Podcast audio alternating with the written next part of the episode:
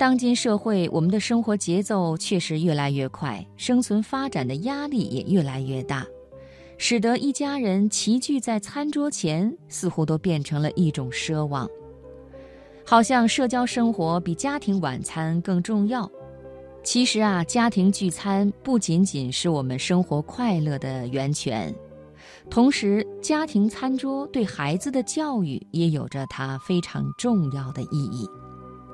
今天晚上，我就给朋友们带来《餐桌对话是最好的心灵教育》，作者三川玲。美国教育学家莎莉·路易斯在他的作品《唤醒孩子的才华》中写道。两年前，有人研究哪些因素促使孩子在学习能力倾向测试上得高分，智商、社会条件、经济地位，都不及一个更微妙的因素重要，那就是得高分的所有孩子都经常与父母一起吃晚饭。为什么呢？我们一起来看看吧。在一天的劳作结束之后。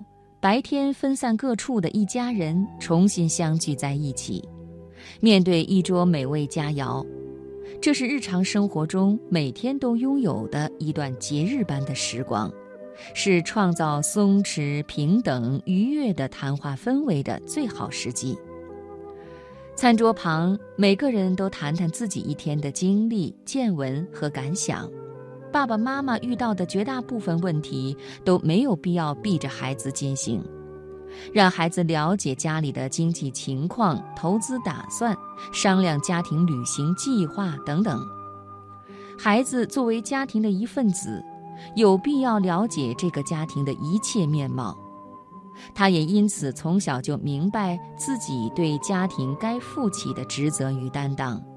在这个前提下，他会帮助自己成长，做出选择。讲讲自己正在读的书或者看过的电影，今天发生的新闻或者一个很好笑的笑话。餐桌上的话题可能来自报纸上的一篇报道，或者工作中的一件事，或者你与朋友的一次谈话。谈话就是生活视野与思维方式的展示。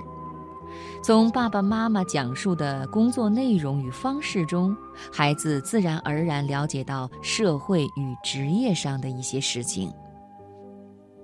在儿童小说《放慢脚步去长大》中，许多有趣的细节故事都出自我家的餐桌。我记得我们家的许多细小的趣事，比如吃饭的时候，秋秋吃一口。就把嘴凑到坐在他身旁的父亲裸露的胳膊上，使劲哈气。爸爸问：“你这是干什么呀？”他说：“啊，好辣！我要把辣传给你的胳膊。”秋秋继续哈气，爸爸就用另一只手扇着他的胳膊，嘴里叫着：“好辣，好辣！”他顺手拿起一支圆珠笔。在胳膊那处画了一只伸出来的舌头，表示那儿辣的简直受不了了，舌头在拼命喘气。有一次，饭桌上有一样海带丝，深绿的颜色，切成整齐的长条。秋秋说：“哇，这好像电影胶片。”他夹了一块海带放进嘴里，嚼完咽下后，突然对我张大了嘴巴。一边问：“你从我嘴里看到什么了？”我纳闷儿说：“看到什么了？还不是舌头、牙齿、口腔吗？”他失望地闭上眼，抱怨道：“这电影胶片真奇怪，居然放不出电影来。”这些对话都没有什么微言大义。我说：“餐桌对话是最好的心灵教育。”但不意味着我们要在每场谈话中都去贯彻教育意义。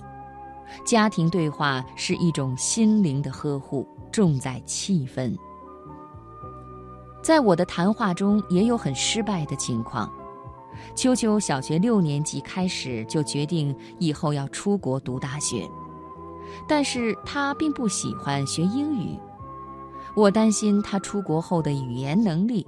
总是有空就唠叨：“你要看英语啊，你要看英语啊。”有一天，当我又说：“你要看英语啊。”秋秋激烈地回答我：“我本来是想着该看英语了，可是被你这么一说，我就再也不想看了。”哎，有时妈妈们苦口婆心的教导之言，真的像巫婆的咒语，总是让情况往希望的反面走。事情就是这样，人本能的抗拒别人强迫他做的事情，哪怕这件事情原本是他想做的。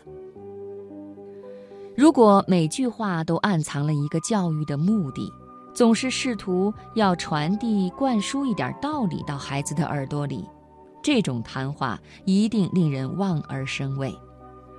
那种不间断的唠叨，你这儿没做好，那儿又犯了错，不许这个，不许那个，你应该这样，不应该那样。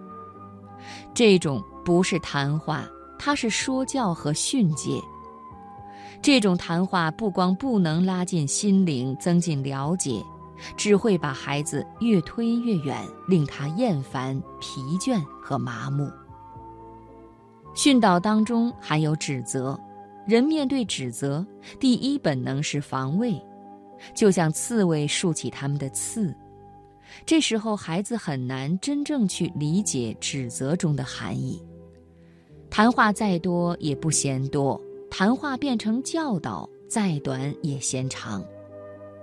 我们一定要记住的一点是，孩子在情感上的体验与成人是一致的。如果连篇累牍的教育训诫让你不耐和反感，孩子也是同样。愉快的相处本身就是最好的教育。如果我们对“教育”二字的理解能够更加宽泛和松弛。如果我们能够相信孩子们不是时时刻刻都需要教育，如果我们能认为相比教育，陪伴更加重要，或者说陪伴就是最好的教育，那该多好啊！